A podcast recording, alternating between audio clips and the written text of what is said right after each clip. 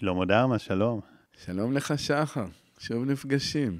כן, אז אני אשתף את המאזינים שלנו, שזה הפרק השני שלנו, אחרי שהקודם היה מאוד מוצלח על ניקוי רעלים, החלטנו לעשות אחד נוסף, אשתף אותם גם שאתה מומחה בניקוי רעלים, אה, עוסק בזה כבר מעל 30 שנה.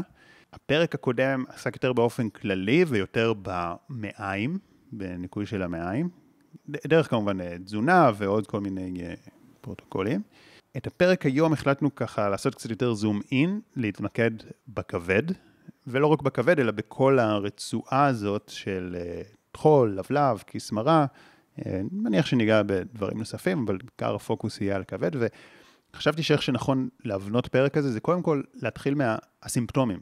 זאת אומרת, מה, מה קורה כשמצטברים שם רעלים באיברים האלה, כי יכול להיות שיש את זה לאנשים ואין להם מושג אפילו שזה מה שיש להם. אני מניח שיש כל מיני מחלות או, או תחושות שזה גורם. נסביר קצת על האיברים האלה. אני חושב שזה בכללי מעניין להבין קצת על, ה, על הגוף שלנו. לחלוטין. מה, מה זה כבד, מה, מה זה לבלב, מה זה כיס מרה.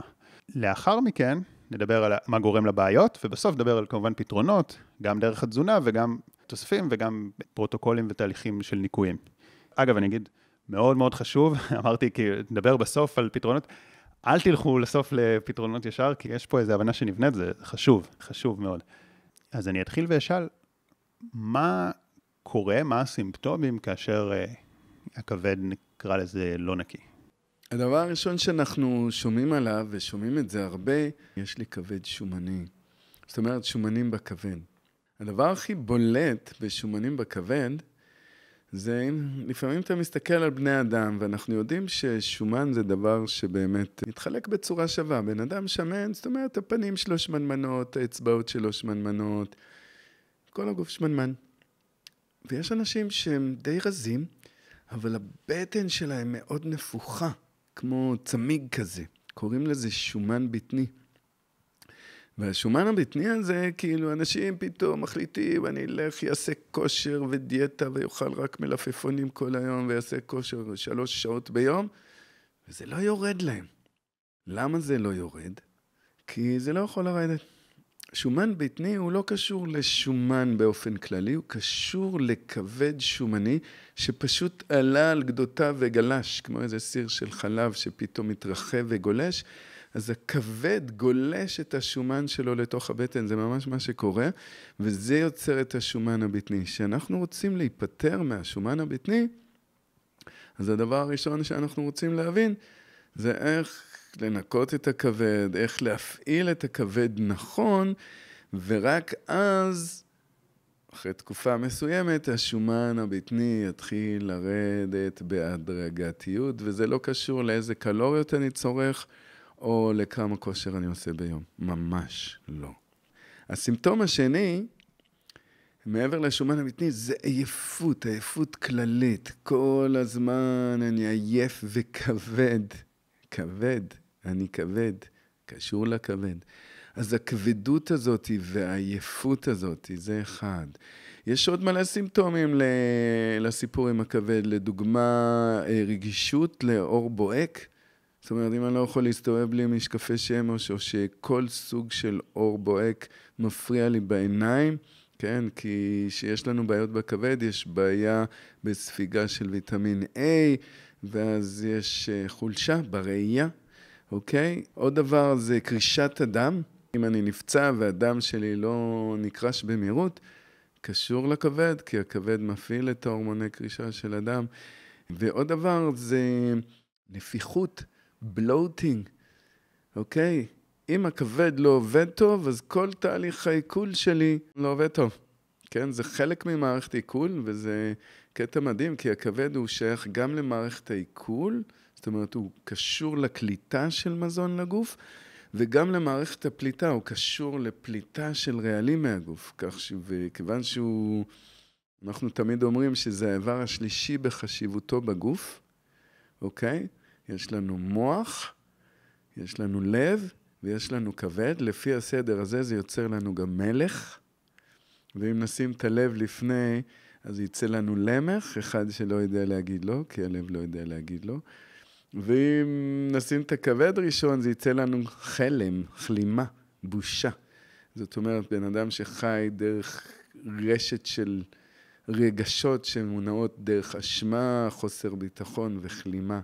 כאילו, אין לי זכות להיות בעולם הזה. אז סתם נתתי פה את הסדר הנכון, מוח, לב, כבד, מלך, מלכה. כיוון שהכבד הוא איבר מאוד חשוב, יש לו 500 פעולות שונות שהוא עושה בגוף. לא נעבור פה על כולם, עברנו על כמה שהזכרתי, שהפעולה העיקרית היא באמת עזרה בפירוק שומנים, ניטרול וניקוי רעלים, אוקיי? אומרים שהכבד הוא כמו קוסם, אלכמיסט. כן, שיש לנו נגיד הרבה רדיקלים חופשיים במערכת כתוצאה מהתחמצנות או מתזונה לא נכונה, ומה זה רדיקל חופשי? זה מולקולה שמאבדת אטום אחד, ואז היא מסתובבת כזאת אחוזת צדזית, ומחפשת כל הזמן את האטום האבוד שלה. אחד מהתפקידים של הכבד זה לשלוח לה אטומים שמתאימים לה בשביל לנטרל את המולקולה הזאת. זה, זה האלכימאי שבתוכו. יש לו גם מחסן. הכבד הוא מחסן ענקי של אה, מזון, אוקיי? של אה, נוטריאנטים, ולכן יש לו הרבה כלים בתור קוסם, אלכימיסט, לשלוח לגוף ולאזן ולנטרל דברים שיצאו. כן. אה, נגעת פה גם בנקודה של הרגשות שקשורים לכבד, אז תכלס, גם בזה אני ארצה שניגע, אבל שוב, בהמשך, אני רוצה קודם שניצור בהירות בכלל מה זה הכבד. Uh-huh. אני חושב שהפרק הזה מאוד חשוב, גם מי שכמובן אה, בריא ואין לו אף אחד מהסימפטומים, כי אני חושב שזה מאוד טוב להבין על המערכות הפנימיות בגוף שלנו ועל האיברים. זה גם נותן יותר מוטיבציה אחר כך לשמור על תזונה. אנחנו יותר מכבדים את זה, אני חושב שעצם זה שאנחנו לא יודעים מה הפלא שקורה בפנים ואיך זה עובד, אז זה לפעמים גורם לנו יותר לזרוק בתזונה, כזה, טוב, בסדר, אז אני אכניס uh, מה שבא לי. uh, ופתאום, שיש איזו מודעות לתהליכים, אז אנחנו, זה לא כזה משהו, אה, ah, טוב, יש לי פה את הבטן. יש פה איזה עולם, יש פה איזה מערכות, אז uh, אני חושב שזה מאוד uh, טוב להכיר את זה. בואו נמשיך באמת עוד קצת ככה, מה... מה זה כבד? כן, מה, מה הוא, מה הוא עושה, מה... אז באמת, מה שאמרת זה נכון. לא סתם הרמב"ם אמר שתחילתה של רפואה היא בהבנה. לא הבנת איך קלקלת, לא תבין איך לתקן. אז יש אנשים שלא מבינים כלום במכונית, יודעים, אני שם דלק, נכנס לאוטו, מניע, נוסע. זה מגניב, והם משאירים את הכל לאחרים. ויש אנשים שמתחילים לחקור את המכונית. אה, אולי אה, אם המנוע מקרטע, אולי יש לי בעיה כזאת, או אם האוטו לא סוחב, או אוכל יותר מדי דלק. אז אני מתחיל להבין איך המערכת עובדת. הרבה אנשים מבינים את האוטו שלהם יותר, ומטפלים בו הרבה יותר מהגוף שלהם. באוטו נוסעים בו שעה ביום בקושי, והגוף חיים בתוכו 24 שעות. אז כן, שווה להכיר איך הגוף עובד. אז הכבד שוקל משהו בערך כמו שני קילוגרם, פלוס מינוס, והוא נמצא בצד ימין שלנו, ממש מתחת לצלעות, איבר גדול. קשור אליו הכיס מרה. אנשים חושבים אבני מרה או בעיות של מרה נובעות מהכיס מרה. צריך להבין, הכיס מרה הוא סך הכל כיס. הוא לא מייצר כלום, הוא לא עושה כלום, הוא פשוט כיס שאוגר את מיצי המרה של הכבד. תחשוב על זה כמו מתקן מדידה, זאת אומרת, אם יש לי עדיין כיס מרה, כן, כי הרבה איבדו את זה, אבל אם יש לי כיס מרה, לדוגמה, אם אני אוכל עכשיו הרבה שומן וחלבון, אז אני צריך יותר מיצי מרה. אז הכבד אוגר כמות מסוימת של מיצי מרה בכיס המרה. כיס המרה מחובר דרך צינור המרה אל התריסריון, ששם קורה התהליך המתקדם של העיכול. ומה שקורה, אם אכלתי הרבה חלבונים ושומן, אז הכיס מרה יזריק שפריץ גדול של מיצי מרה בשביל לפרק את החלבון והשומן. לעומת זאת, אם אכלתי רק קצת פחמימות וירקות, אין צורך בכל כך הרבה מיצי מרה, אז הוא יזריק רק כמות קטנה. זאת אומרת, כיס המרה עוזר לכבד לשלוט על הכמות של מיצי המרה בהתאם לאופי הארוחה. ברגע שאיבדתי את כיס המרה, זאת אומרת, נקראת בניתוח, אז אין לי דרך לשלוט על המלחי מרה, ואז, על המרה, ואז כל הזמן יש לי טפטוף של מרה לתוך המערכת. אם אכלתי יותר מדי חלבונים ושומנים, לא יהיה לי מספיק מרה. אם אכלתי ממש קצת דברים, יהיה לי אולי יותר מדי מרה. זאת אומרת, אין לי דרך לשלוט על זה. ולכן, בן אדם שאיבד את הכיס מרה שלו, חייב להתחיל להבין איך לאזן את הארוחות שלו ואיך לבנות את הארוחות שלו בצורה כזאת שהן תמיד יהיו לא קיצוניות. זאת אומרת, אני לא אוכל הרבה בשר שמן עם מלא טחינה ו... ופרוסה עם חמאה וגבינות שמנות, כי הכבד שלי לא יהיה מסוגל לייצר את זה, או בו זמנית אני לא אוכל ארוחות שאין בהן בכלל שומן. אוקיי? אני אנסה ליצור מצב שבארוחה שלי יש קצת מכל דבר, ואז כל הזמן יהיה לי איזה שטף אחיד. אגב, אז אנשים שמגיעים באיזשהו גיל למצב שכבר אותה ארוחה שהם אכלו כצעירים הייתה מתעכלת, ועכשיו כבר אה, המבורגר מפיל אותם, או... לחלוטין. זה, זה קשור בעיקר לכבד, או ש... מניח שזה קשור להרבה דברים. זה קשור, ברור שזה קשור לכבד, אבל זה קשור גם מאוד ללבלב, שדרך אגב, הכבד והלבלב הם אה, אחים כאלה, נחמדים, הם שניהם על רצועת האש. מה שהזכרת מקודם, באמת יש לנו כבד, כסמרה, לבלב, קיבה וטחול, כל האיברים האלה נמצאים על מה שנקרא צ'קרה שלישית, או רצועת האש, זה אברי אש שהם קשורים ממש לכמה אש אני מייצר בגוף, שהמרכז זה מקלט השמש, שם יש לי הכי הרבה אש, איפה שהתריסריון, ואש, כמו שאנחנו יודעים, חייבת בקרה. אם אין לי שליטה על האש, אש זה דבר שיכול מצד אחד לחמם לי את הבית, מצד שני הוא גם יכול לשרוף לי אותו. זה תלוי אם אני שולט עליו, על האש נכון.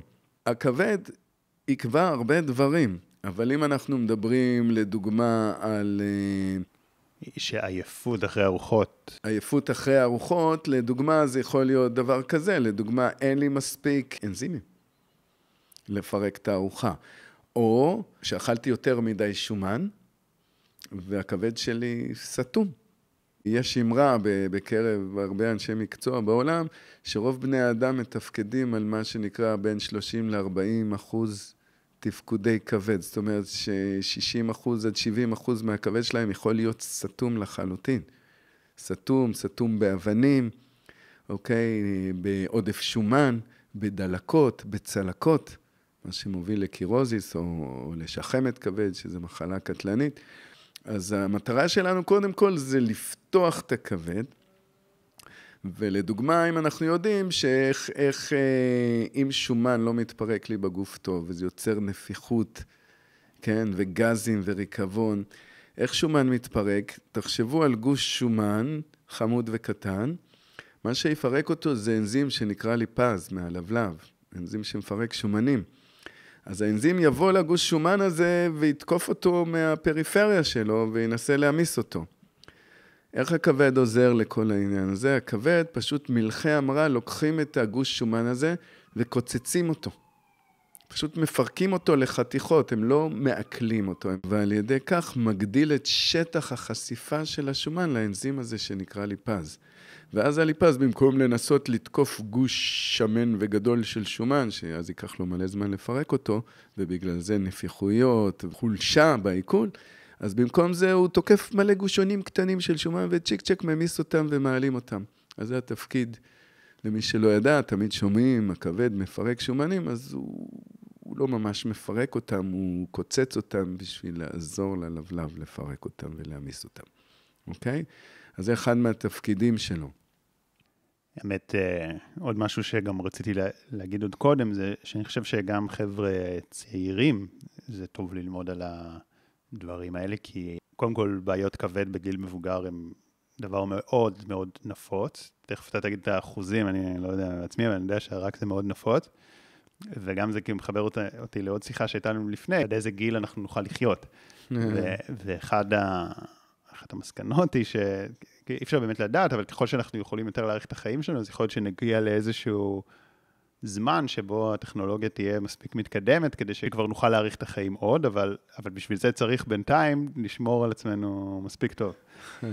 אז אני אשמח ככה שתספר קצת אולי על מה קורה כש, כשלא שומרים. שוב, אחרי הפרק הקודם, שאחת אמרה לי, מה זה, כאילו, קצת אה, הפחדתם, זה היה מפחיד, אבל זה לא, זה לא הפחדה, אני חושב שזה פשוט כאילו מין מודעות תהליכים, וזה עוזר לנו אחר כך לאכול בריא יותר. לא להגיע לזה, זה לא, לגמרי. זה לא גורל. יש הבדל אדיר בין הפחדה לאזהרה. אני יכול להפחיד אותך שאם אתה תיפול לתוך הבור הזה, יאכלו אותך נחשים, ו... ולנצח תישרף באש הגיהנום, וכל מיני הפחדות ששתולות לנו בכל מיני תוכנות. אבל uh, אני יכול גם להזהיר אותך, היי, חמודי, אתה לא רוצה להיכנס לבור הזה, שם מחכה כאב, בוא תנסה לעקוף אותו. אזהרה זה דבר תמיד טוב, ושווה לקחת אותו כשמו, ולא לעוות אותו בצורה של, או, הפחידו אותי. לא, הבור קיים, אתה רוצה ליפול, תיפול. כן, זה, זה בור שהרבה נופלים אליו, וזה גם לא מאוד big deal, כאילו לצאת ממנו. לפעמים הם מפחידים אותך כדי למכור לך, או בחירות, או מוצר, או, או משהו. ככה. אבל פה, להפך, הדברים הכי זולים זה מה שעובד הכי טוב, כאילו, האורחים בייסיק. הכי טבעיים.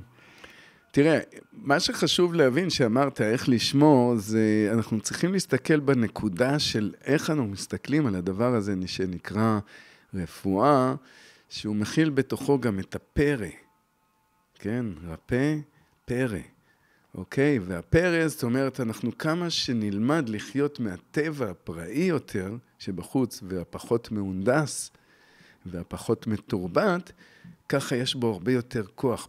בפראיות של הטבע, בפראיות של הצמחי מרפא, בפראיות של המזון. כמה שהמזון יותר פרא, ככה הוא יותר מזין, מה לעשות?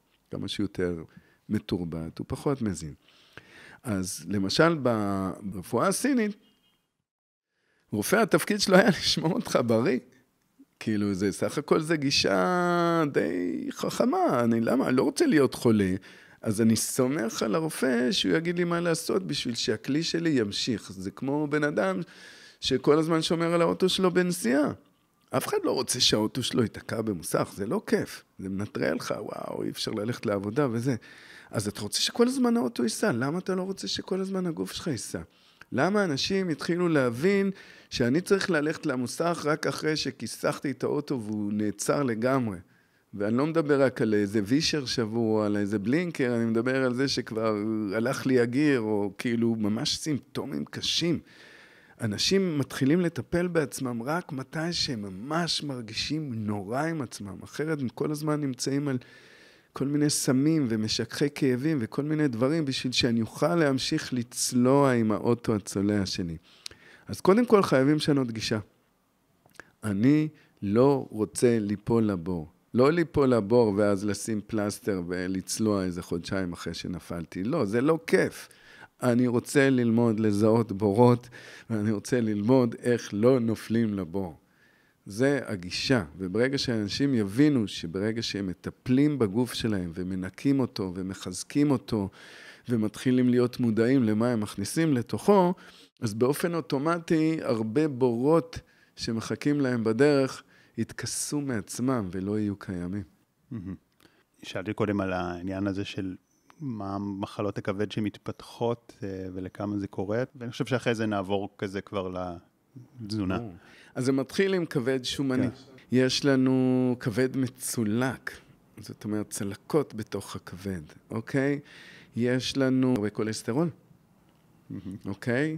ויש לנו שחמת. שחמת כבד, זה כבר יותר מדי צלקות, יותר מדי שומן, יותר מדי כולסטרול ויותר מדי פרזיטים, גומרים על הכבד. אז נתחיל מהשחמת, שהיא מחלה קטלנית דרך אגב. נתחיל איתה, בוא נגיד שהכבד הוא חמור טוב. תעמיס עליו הוא יסחוב, ותעמיס והוא יסחוב, ותעמיס והוא יסחוב, אבל כשהחמור עוצר, אי אפשר להזיז אותו, וגם ככה הכבד. הוא יסחוב, יסחוב, יסחוב, אבל אם הגענו איתו למצב של אל חזור, מאוד מאוד קשה לתקן. לכן אנחנו כל הזמן, שחמת זה דבר מאוד קשה לעשות עליה רוורס. מחלה שכבר אם הגעת לאזור הזה, אז כבר ייקח שנים לשיקום כבד, וסביר להניח שאתה תמות לפני שזה יקרה, אוקיי? אז זה שחמת כבד או סירוזיס באנגלית. יש לנו מה שנקרא, כל ההתחלה של הסרט זה כבד שומני. איך מתחיל שומן בכבד? זה קשור לסוכר ולפחמימות, וזה קשור לתנגודת אינסולין, כי זה קשור למטאבוליזם או לחילוף חומרים. הכבד קשור מאוד לחילוף חומרים. איזה אחוז מהאוכלוסייה מגיעים לכבד שומני? אחוז מאוד גבוה כרגע. אם תסתכל על האוכלוסייה בימינו, אפילו צעירים, תראה, הדיאטה שלנו השתנתה במהלך השנים, ואנחנו עברנו מדיאטה ש... שהייתה עשירה מאוד בחלבון, אה, שומן, ירקות וקצת פירות, שזו הייתה הדיאטה של האנושות מאות אלפי שנה. מהמהפכה החקלאית לפני כמה אלפי שנים, תשעת אלפים שנה, התחלנו לגדל דגנים, ואז התזונה העיקרית שלנו הפכה פתאום מחיות שצדנו ושורשים שאספנו ועלים וירקות, פתאום היא הפכה לדגנים, מה שנקרא גרגירים, אוקיי? ודגנים זה בעיקרון מספק לנו קצת מינרלים, אבל בעיקר סוכר. מה זה דגן? זה סוכר, זה רב סוכר. זאת אומרת, סוכר שמתפרק טיפה יותר לאט בגוף, אבל עדיין הופך לסוכר, אוקיי? אז אם התזונה שלנו היא בעיקר על דגנים, היא יוצרת לנו שני דברים. אחד, רעב בלתי פוסק לסוכר. שימו לב שאם אני אוכל, נגיד... אבל כל דגנים? כי תראה... כל אם... הדגנים הם סוכרים. לא, אני חושב שיש הבדל בין... אה... לאכול לחם לבן לבין לאכול איזשה, איזשהו דגן מבושל, איזשהו תבשיל. יפה, אז תראה, ברור שלחם לבן, אז קילפו מהדגן את הסיבים, שהסיבים מאיטים את ספיגת הסוכר במים. כשהדגן בא בטבע, גם אם הוא לא בדיוק המזון שלנו, אבל כשהוא מגיע בטבע, הוא עתיר מינרלים שנמצאים בקליפה שלו, ו... והסיבים שנמצאים בקליפה שלו, מאיטים את ספיגת הסוכר לדם. ברגע שאנחנו אוכלים דגנים, מה שנקרא ריקים, אוקיי? או חיטה מ... שהופשטה ממנה הקליפה, אוקיי? מה שנקרא קמח לבן, או שיבולת שועל שהופחתה ממנה הקליפה, או כל סוג של דגן שהורידו לו את הקליפה. אז גם הורדנו לו את רוב המינרלים, גם הורדנו לו את הסיבים, ולמעשה אנחנו מקבלים סוכר. וסוכר, אם אנחנו נסתכל על הקיבה בתור מדורה, ברגע שאנחנו מכניסים סוכר לגוף, זה כאילו שפכנו לתוך המדורה בנזין. סוכר נשרף מאוד מהר. ופחמימות ריקות, כן, שזה גם סוכר, אז תחשוב עליהם כמו זרדים. יישרפו טיפה יותר לאט מבנזין, אבל עדיין יישרפו מאוד מהר ויתכלו. ואז מה שקורה, האש הזאתי גורמת לנו ל craving. כמה שאנחנו נאכל יותר דגן ויותר סוכר, ככה אנחנו נהיה יותר רעבים. פתאום אחרי שעה בא לי לנשנש עוד משהו מתוק, אוי, בא לי עוד איזה חצי סנדוויץ', עוד איזה עוגיה, עוד איזה ופלה. כל הזמן אני נמצא באיזה סוג של רעב ומכניס סוכר למערכת. עד כמה זה הדגנים ועד כמה זה פשוט המעובד. אז כמו שאמרתי, זה...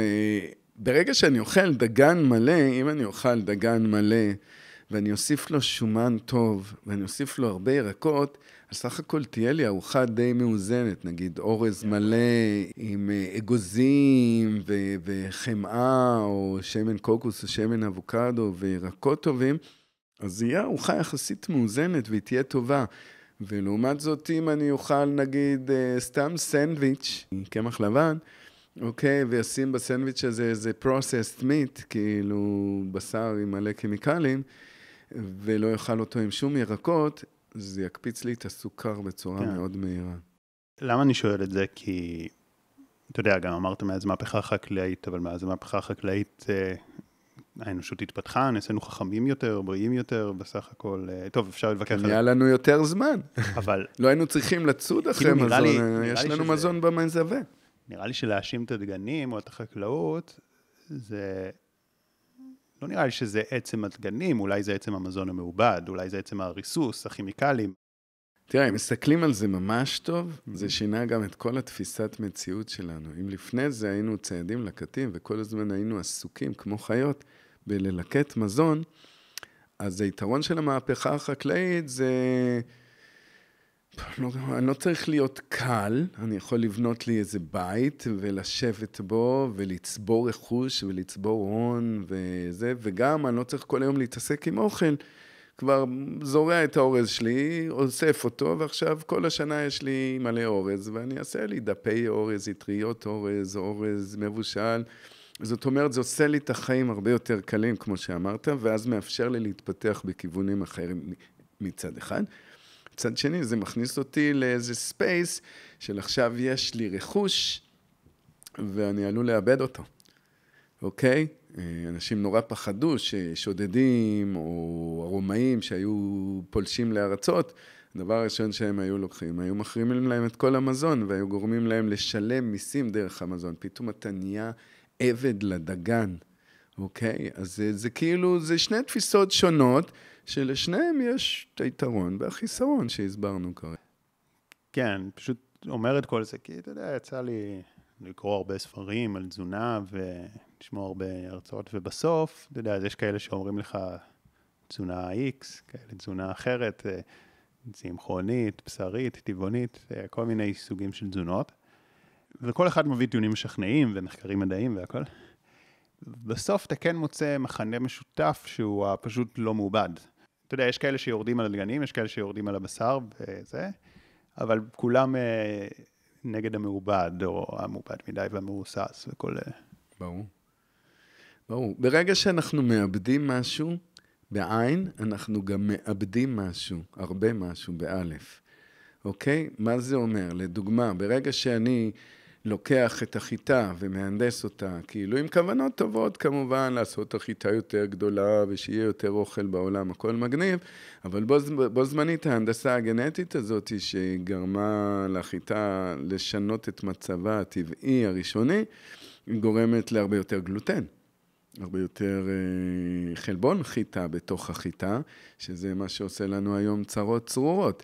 אם אנחנו נסתכל על כל הקטע של קוסמין, שזה החיטה העתיקה שאכלו אבותינו, היא הרבה יותר בריאה מסיבה אחת פשוטה, שאין בה הרבה חלבון חיטה, אין בה הרבה גלוטן בהשוואה לחיטה המהונדסת, שכבר מהונדסת כן. מלא שנים. זה גם עמיד לריסוס, לא? ואז... אה, אז, אז יש לנו גם הגדלה של הגלוטן, וגם מלא ריסוס, וגם הורדה של הקליפות ושל הוויטמינים, ואנחנו צריכים לזכור שבטבע דברים מופיעים בצורה שלמה, צורה אחידה.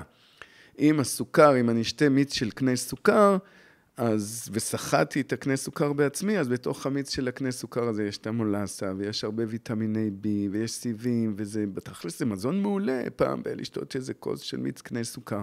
אבל אם אני אקח את קנה סוכר הזה ואני אעביר אותו זיקוק, ואני אזיז את כל החומרים הטובים שבאו עם המולאסה, ויהיה לי רק קריסטלים של סוכר מעובד, אז מה שקורה, ברגע שאני אכניס את הסוכר המעובד הזה לגוף, באופן אוטומטי, על מנת שהגוף יוכל לפרק אותו, הוא צריך להחזיר אליו את כל מה שנגנב ממנו. אז מה רע בסוכר מעובד? אין בו שום רע. הוא סבבה, הוא הרבה יותר טוב מסוכרזית. אבל אם אני טיפוס שלא אוכל מספיק ירקות ופירות, ולא מכניס מספיק מינרלים לגוף, הוא כל הזמן ישדוד לי את המינרלים מהגוף, ועל ידי כך יחליש לי את הגוף. אז אנחנו צריכים להבין שדברים בטבע באים שלמים, והאדם יש לו את הנטייה לפרק אותם ולהוציא מהם רק את מה שבא לו. והוא לא מבין שברגע שהוא עושה את זה, הוא גורם לחוסן איזון, וברגע שזה נכנס לגוף, זה גורם לאותו חוסר איזון, וזה בדיוק ההבדל בין מזון מלא טבעי למזון מעובד. אחד, מזין אותך וממלא לך את המכלים, והמעובד מרוקן אותך. אז דיברנו על הכבד ועל כל הסיפור הזה. אז, אז כבד שומני, הדבר הראשון, אנחנו צריכים להבין שאנחנו אוכלים הרבה סוכר.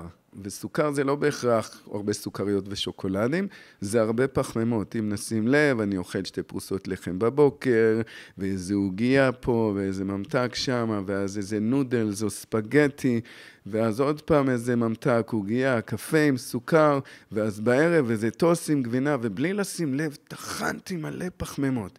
עכשיו, הפחמימות האלה הופכות לסוכר, והסוכר הזה... כן, אני, אני אגב... אה, כאילו מתעקש על כן.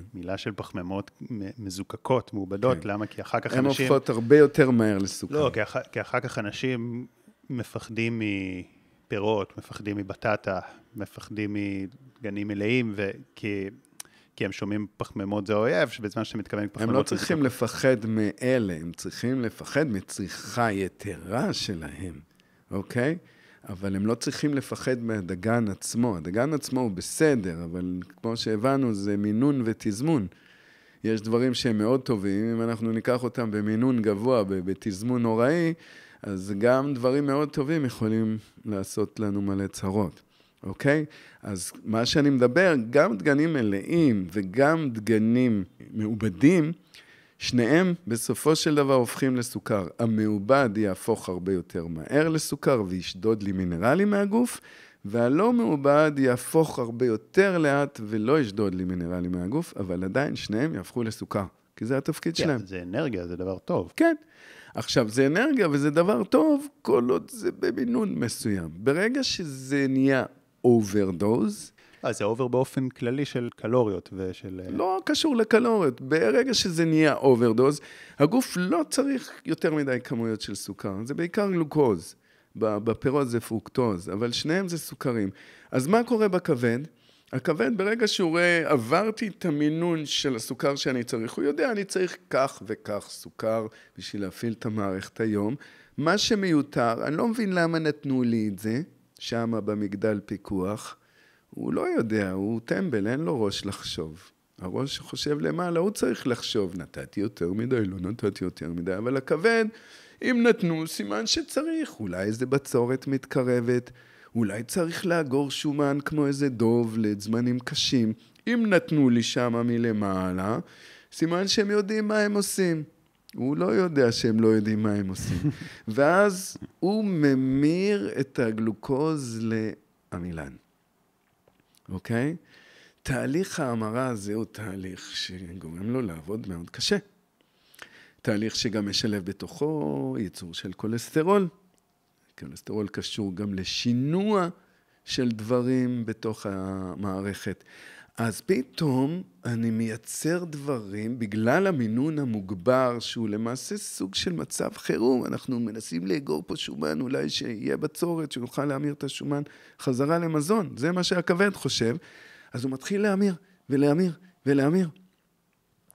ועכשיו, מי שלא יודע, שומן, אוקיי, רוב השומן שיש לנו בגוף זה לא ממש שומן, זה תאים שומניים שמאחסנים, זאת אומרת, תאי שומן שמאחסנים בתוכם עמילן, אוקיי? אז מי שחושב ששומן זה משמין, טועה מאוד בגדול. מה שמשמין זה העודף של פחמימות ריקות או מלאות. מלאות קשה מאוד להיכנס לעודף, כי הן משביעות אותנו. ריקות, עוד סנדוויץ', עוד עוגייה, עוד סנדוויץ', עוד בורקס, עוד סנדוויץ', עוד עוגייה, כאילו, זה לא ממלא אותנו. אז מאוד קל ליפול שמה. ועודף של סוכר, הרבה פרוקטוז, אנשים חושבים, אה, פירות זה בריא, אז מתחילים לטחון, פירות אה, יבשים והרבה פירות ו- וכל היום בפירות. גם, ברגע שיש עודף של סוכר, הכבד ימיר אותו. זה מה שגורם לכבד להיות שומני. כן, שוב, אני, אני גם אני לא חושב שפירות זה הבעיה, גם אכלו חמישה תפוחים. מי יכול לאכול חמישה תפוחים? נכון, אבל יש כאלה אבל... שיאכלו עשרה שזיפים מיובשים. מיובשים. חייב, יכול להיות מיובש אורגני הכי איכותי. עדיין, בגלל שהוא כזה קטן והוא נעלם לי בפה, אני אוכל עשרה, וזה כמו לאכול עשרה שזיפים מבחינת הסוכר, אין, רק אין, כן, אין שם מים. שזה, כן. אז נופלים שם, בפירות היבשים נופלים הרבה אנשים, כי הם כן. חושבים שזה בריא, זה יחליף לי את הממתקים הזולים של הסופר, כן? אבל סוכר באופן כללי זה בריא במינון מסוים. ברגע שהוא לא במינון הנכון, הוא מומר, אז מתחיל להיות כבד שומני. כבד שומני זה ההתחלה של הצרות של הכבד, אוקיי? זה אומר, ברגע שהכבד שומני, יש בו הרבה שומן, שומן זה דבר שלא עובר בו יותר מדי כלי דם. תאים שומניים זה תאי אחסון, אוקיי? ובמחסנים לא צריך שיהיה תנועה ערה של מערכת חיסונית ושל כלי דם, זה סך הכל מחסן, צריך לשמור עליו מדי פעם שלא ייכנסו שודדים, אבל לא צריך לגרום לו לזרום. מלכתחילה הוא נועד לשבת, המחסן הזה. ואז מה שקורה, בתאים שומניים מאוד קל לדלקות להתפתח, לדלקות על ידי בקטריות, לדלקות על ידי חומצות, כי זה תאים, זה עדיין תאים, כן? זה משהו חי. וברגע שמתחילות להתפתח דלקות בתאים השומניים האלה, אז uh, הכבד מרפא, יש לו יכולת התחדשות מדהימה, אבל נוצרות צלקות. אוקיי?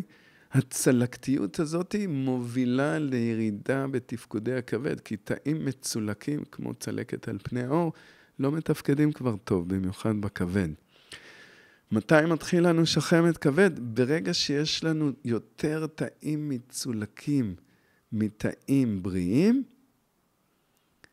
אז הכבד כבר מתחיל לרדת בתפקודי כבד שלו. ואז הוא מפסיק לסנן רעלים, ואז הרעלים נתקעים בתוכו, כי הוא בעצמו חלש, ואז כל הסרט מתחיל להיכנס להילוך מהיר של degeneration, של התנוונות. כן. אז מה התזונה בעצם שטובה לכבד ועוזרת לו, א', לא להפוך לשומני, וב', תזונה מנקה. יודע מה, בוא, בוא נתחיל מתזונה מונעת, ואז נדבר על תזונה מנקה. זאת אומרת, אם כבר יש בעיות, אז אני מניח שזה כן. כל מיני חומרים מסוימים שגם עוזרים לניקוי. ברור. תראה, תזונה מונעת, הפחידו את האנשים משומן, במיוחד משומן רווי. כי אמרו להם ששומן רווי מכיל כולסטרול, ו... ואז כולסטרול נתקע לנו בדפנות של כלי הדם ומוביל למחלות לב, ואנחנו לא רוצים, אז בואו נרד מהשומן הרווי. זו אחת הטעויות הכי גדולות שעשו. החליפו את השומן הרווי, כמו שמן קוקוס או שמן אבוקדו או חמאה או שומן שבא מחיות, שמכילים הרבה אומגה 3, שזה מזון ששומר לנו על תאי המוח ושומר על אלסטיות של כלי דם, אוקיי? זה, זה חומצת שומן שהיא מאוד חשובה. וברגע שהורידו לנו את השומן הרווי מהתפריט ואמרו לנו, אה, הוא מכיל כולסטרול, לא לגוע בו, שלא נמות, אוקיי? עשינו פה טעות אחת גדולה. כי מה קורה? קודם כל, אחד, שומן רווי הוא מזון שמתפרק הכי לאט. אם מקודם דיברנו על המדורה של הקיבה והסוכר זה בנזין והפחמימות זה זרדים, אז חלבון זה ענפים ושומן זה גזעים.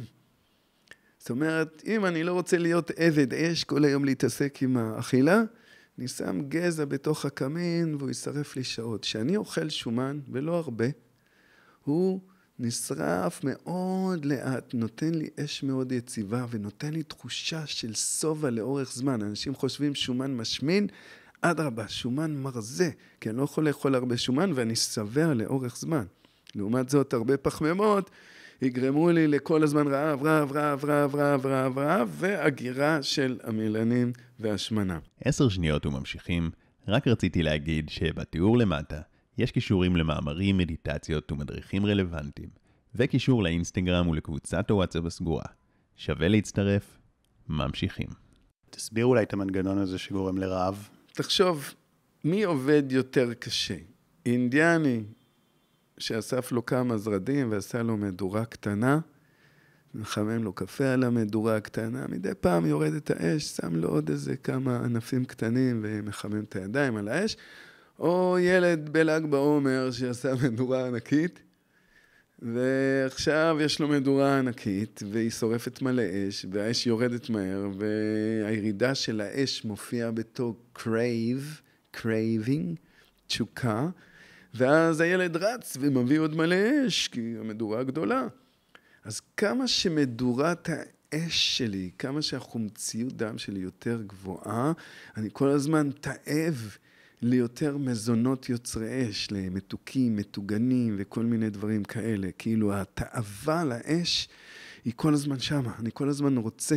אפילו שאני לא רעב, עוד עוגייה, עוד ממתק, אפילו שאני לא רעב, אוקיי? בזמן שאם אני מפחית את הסוכרים שלי ואת הפחמימות שלי למינון המומלץ, שהוא לא כזה גבוה, ואני עובר יותר לחלבונים איכותיים ושומנים איכותיים, פתאום אני מגלה שאני כמעט לא רעב.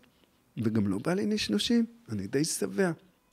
עכשיו, אחת הטעויות הנפוצות, והסתירו את זה ממנו אולי, זה הכולסטרול, הרע, ה-LDL.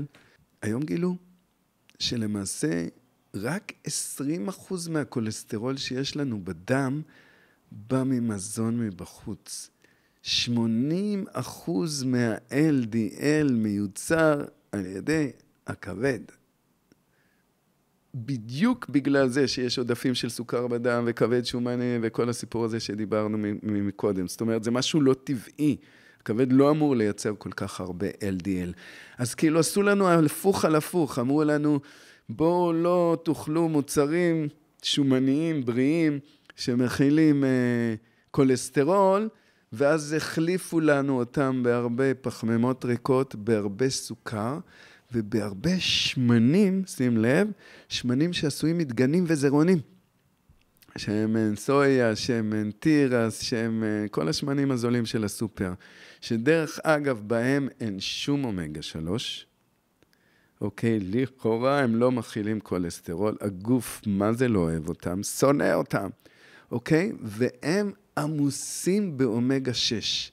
עכשיו, לסגור את הנושא של דלקתיות, יש יחס מסוים של איזון בין אומגה 3 לאומגה 6, זאת אומרת, על כל חלקיק של אומגה 3 בגוף, יש שלושה חלקיקים של אומגה 6. אצל רוב בני האדם זה 15-1 במקום 3-1. וזה, כל אחד יגיד לך את זה, וגם יש מלא מחקרים מבוססים מדעית שמוכיחים לך, שברגע שאומגה 6 יוצאת מאיזון, זאת אומרת שיש לנו הרבה יותר אומגה 6 מאומגה 3, פיו, דלקות מטורפות בכל המערכת. זאת אומרת, אומגה 6, ברגע שיש עודף ממנה בגוף, היא מתחילה לייצר דלקתיות במערכת, במיוחד בכלי הדם. קיבלנו הפוך על הפוך, ניסינו להוריד את הכולסטרול בשביל שלא יהיה לנו סתימות של כלי דם, ובמקום זה מה קיבלנו? קיבלנו טונות של אומגה 6, שגורמת לדלקתיות בכלי הדם, וגורמת לחוסר איזון בכבד, שבסופו של דבר מייצר הרבה יותר כולסטרול רע ממה שהוא אמור לייצר. Mm-hmm.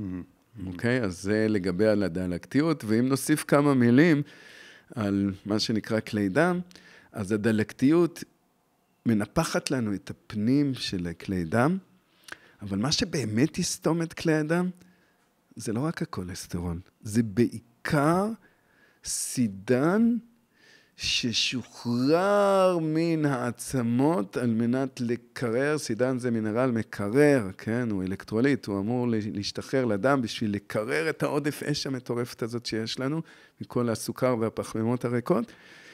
ואז הוא לא מצליח לחדור, כי הרבה פעמים אין מספיק ויטמין K2 שיחזיר אותו. והסידן עושה לנו סוג של קלציפיקציה, זאת אומרת, הוא מתחיל להסתייד לנו על הגבעות של הדלקת בכלי הדם ועל כל מיני גבשושיות שנוצרות מדלקתיות בכלי הדם. הסידן מתרבה על זה כמו איזה גבס, והוא זה שסותם. מרגישים דלקת בדרך כלל? אנחנו יודעים שמרגישים דלקת, זאת אומרת, בגלל זה זו שאלה כזה קצת מוזרה, כי אנחנו יודעים שבדרך כלל כשכואב לנו בעצם משהו פנימי יש איזה דלקת, אבל השאלה היא, האם יכול להיות לנו דלקתיות בגוף שאנחנו לא מרגישים אותה? בספרות המקצועית אומרים שיש לנו איזה, כל יום איזה מאה אלף דלקות בגוף, דלקות, דלקות, וכל יום הגוף שלנו מרפא או, מכבה את כולן. מתי שאני מרגיש אותה, אז במצב הראשוני שלה, דלקת, היא תהיה אקוטית, דלקת אקוטית, שדווקא זה המצב הכי קל לריפוי, אבל זה גם המצב הכי כואב. שבו ממש חומצה צורבת רקמה, הרקמה מתכווצת, החום עולה, יש כאב ברקמה. אז אמנם המצב האקוטי, אנחנו מנסים לרפא אותו כמה שיותר מהר, כי הוא ממש כואב, אבל הוא גם הכי קל לריפוי. זאת אומרת, אני אתחיל להוריד את הצריכה המוגזמת של פחמימות ריקות וסוכרים ריקים וסוכרים מעובדים. אתחיל להכניס הרבה יותר ירוקים למערכת, יותר שומנים בריאים וחלבונים טובים. ואז באופן אוטומטי הדלקתיות שלי תתייצב. יתחיל להכניס חומרים נוגדי דלקת, כמו קורקום, אוקיי? או ג'ינג'ר, אוקיי? או ליקריש, אוקיי? כל החומרים האלה מורידים דלקתיות בגוף, ואז באופן אוטומטי המצב האקוטי ירד לי, אוקיי? דלקת שכבר נמצאת שם הרבה זמן בגלל ששיככתי אותה. כאב לי האקוטי, כאב לי הראש, כאבה לי הבטן, כאב לי בכתף, כאב לי השריר. אז דלקת שכבר קיימת הרבה זמן בגוף בגלל ששיק... לקחתי את המצב האקוטי ולכאורה העלמתי אותו, הורדתי את הכאבים. זה שהרגתי את השליח שניסה להגיד לי, השליח זה הכאב. איך שיקחנו אותו? דרך משכך כאבים. אה, אני לוקח משכך שה- כאבים, שזה סם חזק, שמהמם את העצבים שנמצאים באזור, ששולחים פולסין למוח, הצילו, יש פה דלקה, לשלוח מכבש. במקום זה, פיק, הורגים את הכרוז שמודיע, הצילו, יש פה דלקה, שזה הכאב, הכרוז זה הכאב. הורגים אותו, משככים. ואז מה שקורה, הדלקת נמצאת שמה. אני רק לא יודע שהיא שמה יותר, כי עמעמתי את הכאב שהודיע לי על קיומה. אז לא, לא הג'ינג'ר והכורכום הם הבעיה, אלא המשככי כאבים. המשככי כאבים הם הבעיה, כי ברגע ששיקחתי את הכאב, אז אני עדיין ממשיך לאכול את אותם פחמימות ריקות, והם אותם סוכרים, ועדיין אני מייצר דלקתיות, רק כל פעם שיהיה לי טיפה כאב, אני אשתיק אותו בעזרת משכך והנוגדי כאבים. דלקת הטבעיים שאמרת, הם באמת מרפאים. ברור, הם פשוט מתחילים לפזר את הפסולת שהצטברה שם ואת העודף אש. כמובן, חייבים לשלב אותם, אני לא יכול לאכול סנדוויץ' עם נקניק זול ולשתות קוקה קולה זירו ולקחת קורקום ולצפות שהדלקת תיעלם לי. אני צריך לשלב את הנוגדי דלקת יחד עם דיאטה שמורידה אש. אז שיקחנו, עכשיו לכאורה אין לי דלקת, אני לא מרגיש אותה כי אני על המשכך כאבים, אבל היא ממשיכה לשרוף, ובמקום הלהבות הקטנות האלה שקפצצו להם שם על העץ, היא מתחילה לחדור פנימה, כמו איזה לחש אדום בתוך הגחל. היא נכנסת פנימה, ופתאום שנים אחרי זה מופיעה לי דלקת שאינה מפסיקה לכאוב. היא פחות כואבת מדלקת אקוטית, כי דלקת כרונית זה דלקת שכבר חדרה לעומקי התאים, והיא כבר, הכאב שלה הוא יותר עמום, אבל הוא בלתי נפסק. פתאום אין לי גלים של כאב בראש, או גלים של כאב בכתף, שזה באקוטי, זה בא בגל ו- ונעלם, אלא יש לי משהו קבוע שכואב כל הזמן, הוא פחות כואב כמו אקוטי, אבל הוא כואב קבוע. וזה שלב שהרבה יותר קשה לרפא אותו. ברפואה מודרנית, לרוב, ברוב המקרים אין לזה תרופה, לאסתמה אין תרופה, ל- ל- ל- לסוכרת אין תרופה, לדלקת מפרקים כרונית אין תרופה, יש פשוט תרופות שעוזרות להקל עליך לחיות עם המצב, אבל אין דרך לרפא את זה. ברפואה הטבעית, יש דרך לרפא, רק הבן אדם שרוצה לרפא חייב לעבור מסע, מסע של שינוי. הוא לא יכול להמשיך לעשות את כל מה שהוא עשה, שהוביל לדלקת, ולחשוב שהדלקת תיעלם לו. הוא צריך להבין, רגע, רגע, רגע, מה עשיתי פה לא נכון, אוקיי? אה, נסעתי עם המכונית ספורט שלי במדבר על סלעים ו- ודרכי עפר, כנראה האוטו לא היה בנוי לזה, עכשיו כל הבפנים נדפק לי והצמיגים נדפקו לי. עשיתי משהו לא נכון, אוקיי? אז בן אדם שרוצה לרפא את עצמו, צריך להבין קודם כל מה אני עושה לא נכון, להפסיק לעשות את זה, ואז לעשות על זה ריברס, להתחיל לעשות את מה שמנקה את מה שלא עשיתי נכון. זה לא מספיק להפסיק לא לעשות נכון, אלא צריך להתחיל לעשות דברים שמנקים את הטעויות האלה. אז כבר התחלת לדבר על התזונה, ודי ברמת ההכללה הבנו מה לא. כן. הייתי רוצה שקצת נרד לזה יותר לפרטים, עוד, עוד יותר כאילו מזונות שלא, ומזונות שכן, וגם, אז זה ברמת המזונות, ואחר כך גם תוספים שעוזרים לניקוי, ובסוף תהליכים של ניקוי שהם ככה, לקחתי, אני יודע שיש הרבה שעושים ניקויים, כל מיני של כבד, אה, אה, גם כאלה יותר אה, ארוכים, גם כאלה יותר ממוקדים, אז אני רוצה ש, שניגע בכל אלו. נתחיל אוקיי. מהתזונה. זה הדבר היחיד שהוא באמת יכול להיות פתרון, כי השאר זה להאיץ את התהליכים, לעזור וזה, אבל אם לא משנים את התזונה באופן קבוע, אז uh, לא יעזור לקחת קורקום. אה, תראה, בסדנאות שלי אני אומר על היד של השטן, סתם כזה בשביל לתת תיאטרליות לכל הנושא. אנשים חושבים, השטן זה איזה יצור מתחת לאדמה עם קרניים שרוצה לקחת אותנו ולענות אותנו לנצח, ואלוהים זה איזה סבא בשמיים שייתן לנו סוכריות אם נהיה טובים. בסדר, סיפור לילדים. אבל מי שבאמת מבין, מבין שהשטן, לכאורה, במרכאות, זה פשוט אנרגיה נמוכה של מוות, שכל הזמן מושכת אותי למטה. אז איך הוא מפתה אותי? יש לו חמש אצבעות. ומהחמש אצבעות האלה, אם לא להימנע לחלוטין, לפחות לקצץ בצורה דרסטית את הצריכה היומיומית שלהם. אצבע אחת של היד שחונקת את גרוני, זה פחמימות ריקות, בעיקר מחיטה. זאת אומרת, אם יש לנו פחמימות מקוסמין לבן וזה, סבבה, אבל קמח, חיטה, לבן ומוצריו, זה אצבע, אצבע פלדה של, הסרט, של השטן, שממש אוחזת בי. זאת אומרת, כל הלחמניות מקמח לבן והבגטים והקרואסונים וכל מה שעשוי מקמח לבן מהונדס, במיוחד אם זה אפוי ועוד בתוך שקית של פלסטיק, שזה מתעבש מהר ומוסיפים לזה חומרים סינתטיים, נוגדי עיבוש ונוגדי התחמצנות. בקיצור, טינופת.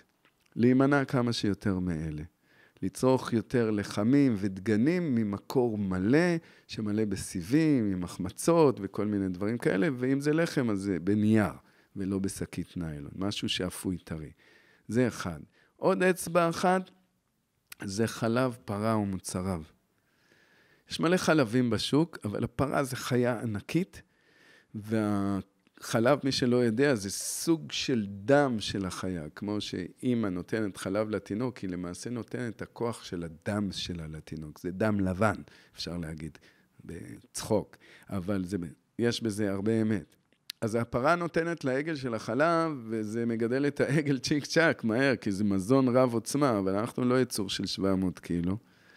אז בואו נגיד שכבשים ועיזים, שהן יותר בגודל שלנו, יותר מתאימות, וגם אנחנו רוצים לוודא שהם אכלו עשב, והם גדלו בחוות פתוחות, ולא בכלובים סגורים, ולא נתנו להם את האוכל הנכון שלהם, כי מי שלא קיבל טוב לא יכול לתת טוב, אוקיי?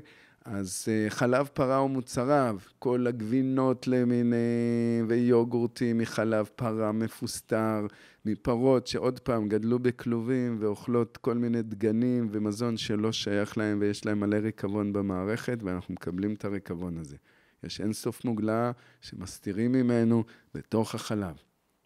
מרתיחים אותה, מוגלה מורתחת, נהדר, עדיין מוגלה, אוקיי? תבדקו על זה.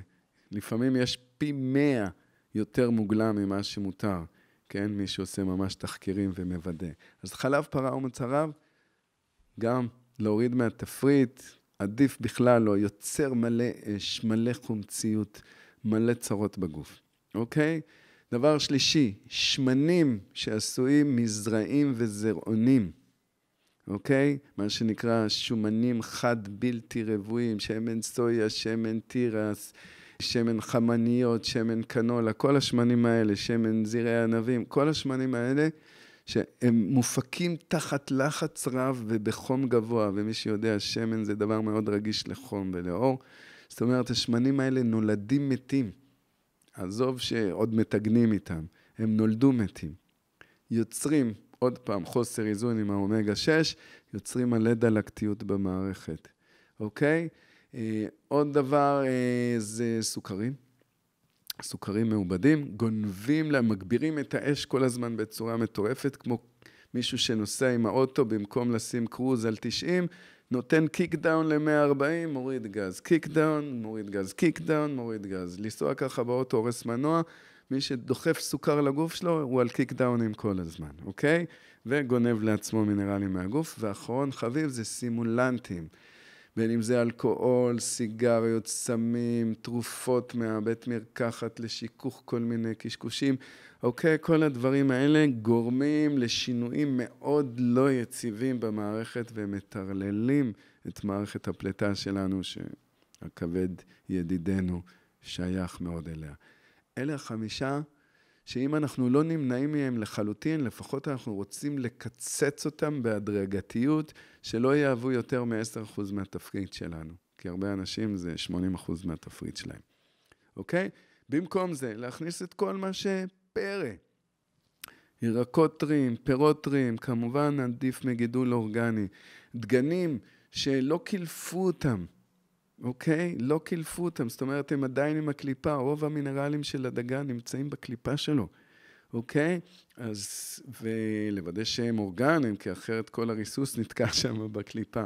אוקיי? אז אה, דגנים היא ברמה אורגנית, כמובן עם הקליפה שלהם, לא מעובדים, ירקות ופירות טריים, שומנים איכותיים, במיוחד שומנים רבועים, לא לפחד משומן רווי, הוא חבר שלכם. הוא מזון מעולה, הגוף יודע מה לעשות איתו. אוקיי? יש בו אומגה 3, שמן אבוקדו, שמן צ'יה, שמן קוקוס, אה, חמאה, חמאה מזוקקת, דברים כאלה, אוקיי? שומנים טובים. חלבונים איכותיים, אם זה בא מממלכת החיות, אז כמה שפחות מהונדסים, זאת אומרת לא חיות של כלובים, אלא חיות של לולים גדולים, או של חוות גדולות ופתוחות, מה שנקרא grass fed meat. כן, יש היום תו שנקרא חי בריא, אוקיי? שבודקים את זה, פשוט בודקים איך גדלות החיות, אם גדלות כמו שצריך, תקבלו תו חי בריא, ואז המשק הזה יכול למכור את הזה, אז תחפשו תמיד חי בריא. ביצי חופש, בשר חי בריא ומוצרי חלב ממקומות של חוות שבהם החלב הוא אמיתי ולא מכלובים. שומן וחלבון, דיברנו, אה, סוכרים, אפשר לקבל את הסוכר מפירות אורגניים וגם לא להגזים, סוכר זה לא חבר טוב של בני האדם. אמנם אנחנו אוהבים אותו ומכורים אליו, הוא מאיר לנו את המוח הפרימורדלי, את המוח של היצר, זה שרוצה ללקלק כל הזמן, כל דבר. צריך לשלוט על האש הזאת של הסוכר הזה. אז אלה הדברים הטובים. חומר שמאיץ את התחדשות הכבד, תאי הכבד, נקרא סילמרין, אוקיי? סילמרין נמצא למשל בקורקום.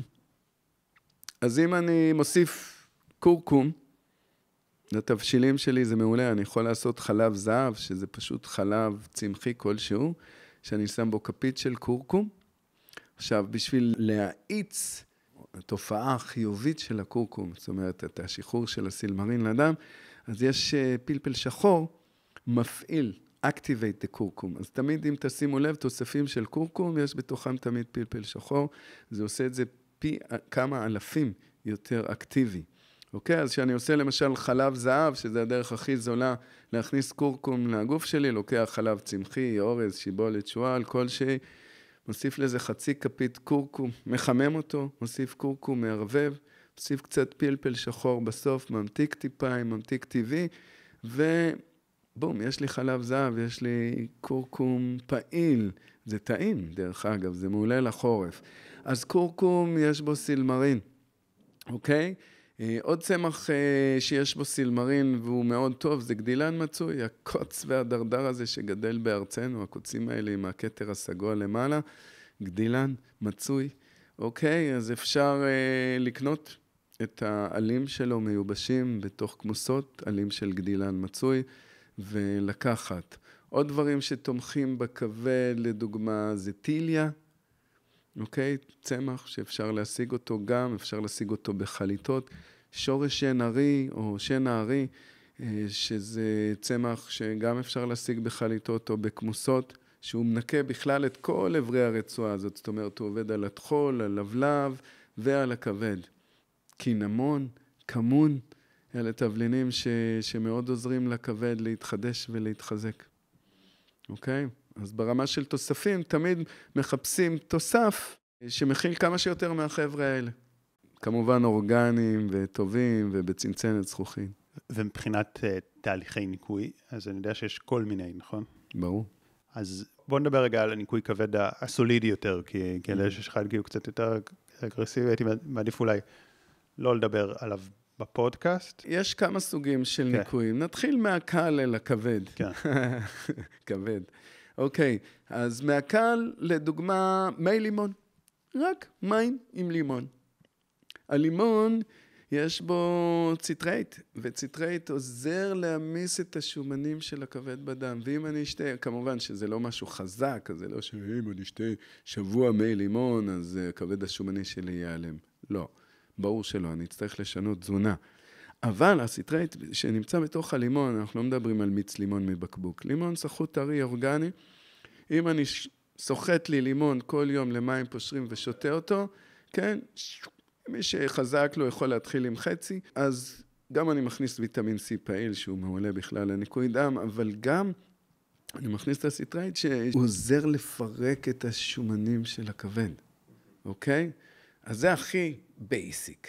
לימון, אגב, אה, אומרים גם שהוא יכול להיות כזה לא טוב לקיבה בכמות גדולה, זה נכון או שזה לא כל כך נכון? אז לכן כל אחד בודק את הרגישות, מתחילים מן הקל אל הכבד, סוחטים חצי לימון, היה לי טוב, סבבה. אם, אם יש לי בעיות בקיבה ויש לי רמות חומציות מאוד גבוהות, לפעמים הרימון, הלימון יכול לגרום לי לסוג של צרבת, כמו תפוז וכמו זה.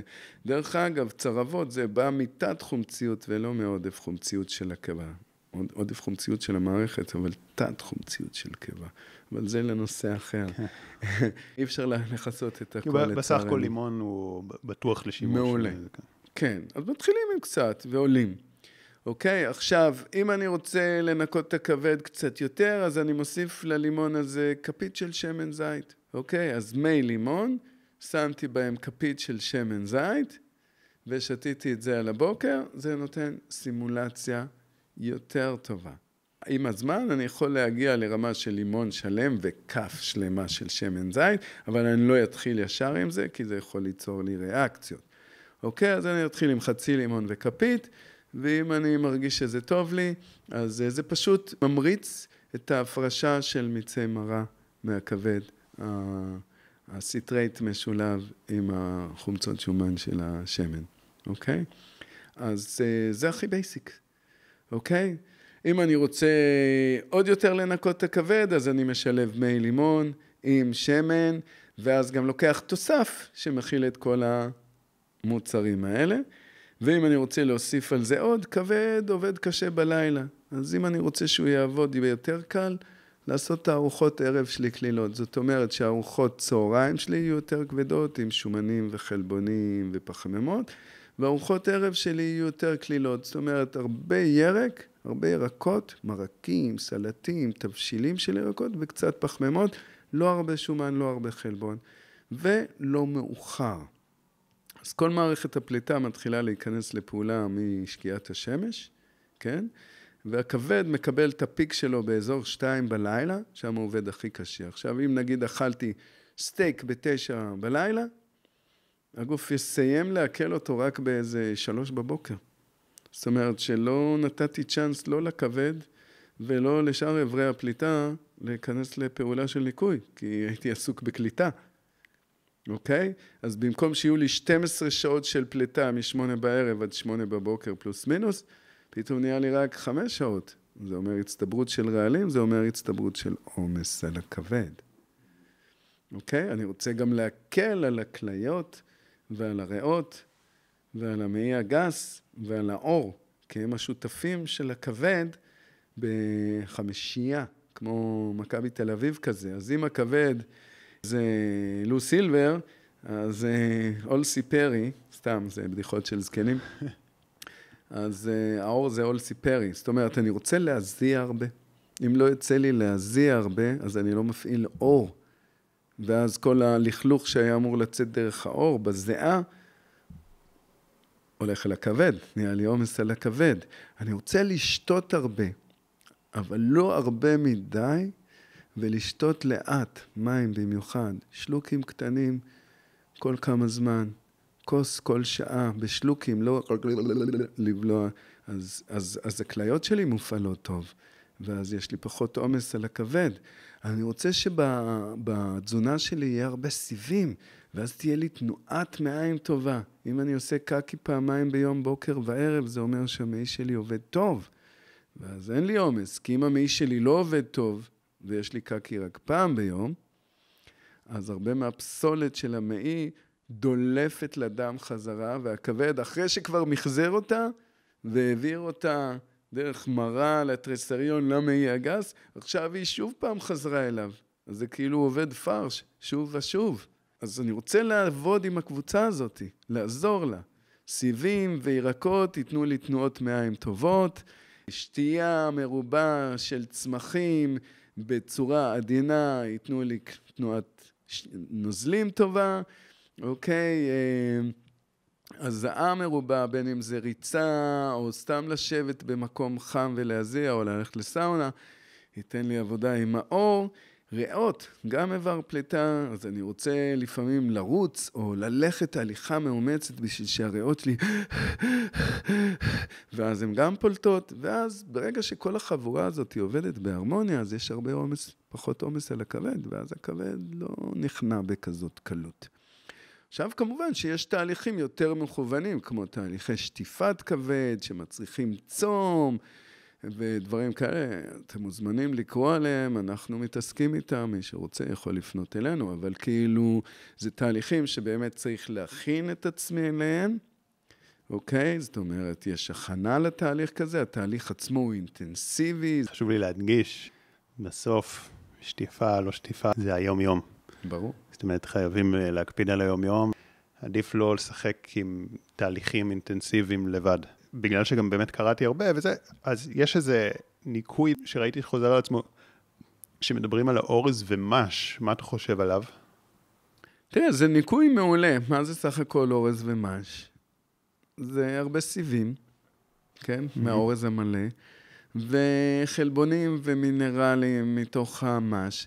כך שמה שזה עושה, זה נותן לגוף רגע אחד להתרכז על ייצור אנזימי מסוים, כי זה ניקוי שהוא ארוך טווח, כן? לוקחים את זה לפעמים שבוע, שבועיים, שלוש, כל אחד כמה...